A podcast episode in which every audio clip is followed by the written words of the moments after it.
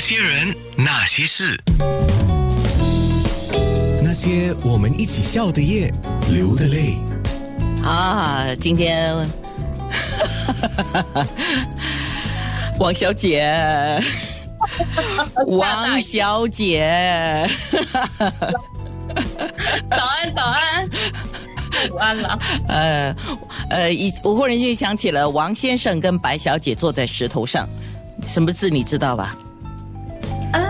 啊，哎，王先生跟白小姐坐在石头上，就是玉佩的那个璧啊。哦，是是是，来回到我们节目了啊，呃，现在上线了哈，所以大家都看到他了，刚刚整个人倒立，我说啊，王燕青小姐今天打算要给我表演，表演什么上海杂技？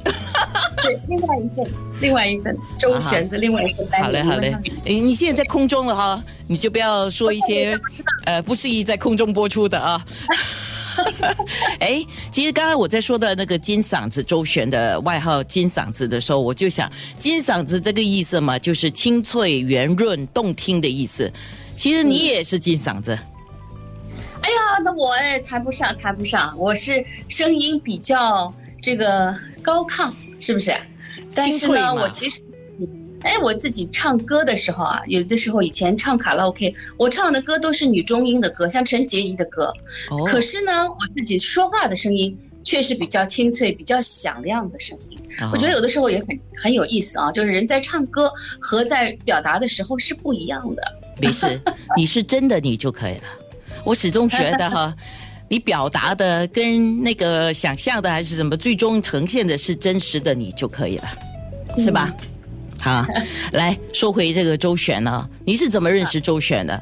因为据我知道，中国在文革的时候，基本上这些东西都不存在嘛。当然，你应该是比文革还要小了啊。文革一九七七六是不是？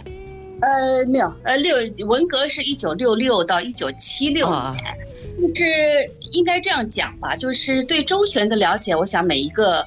呃，华人都会了解，呃，可是我很惊讶的是，就是尤其是这次去做这样的一次活动的时候，我发现其实本地的。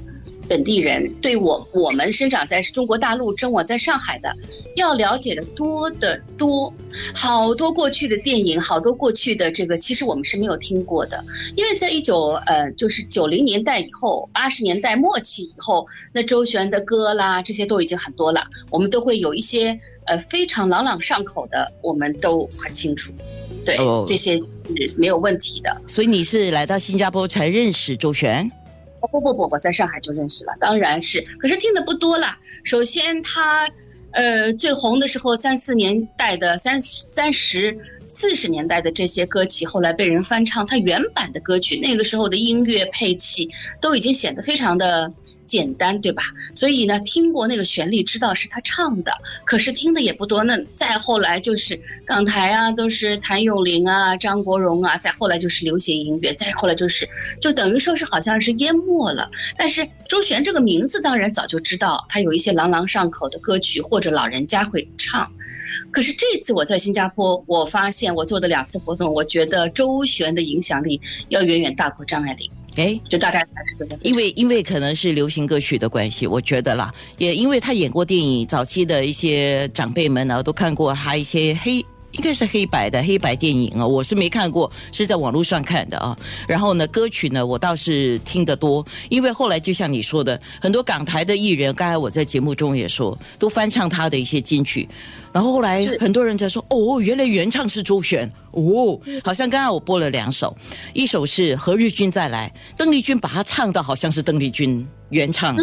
对吧？对，实际上何日君再来是周璇的歌，再来刚刚我播了另外一个版本是后来周华健，虽然也姓周，但是他是男生，周华健唱的《天涯歌女》是完全不一样的，那个我们讲是现代现代词就不一样的 feel。对对对对，是吧？嗯，《天涯歌女》那个蔡琴还唱过，蔡琴在李安导演的那个《色戒》里面。用了这段，跟她的全部的配器全部打乱了。嗯，唱的也非常好，完全是和周璇不一样的这个这个这个感觉，那个 feel 是不一样的。哦，对，我还记得我非常小的时候听过人家这么来形容周璇的歌声，说周璇的歌声啊，呃，怎么很像小猫在叫？那些人，那些事。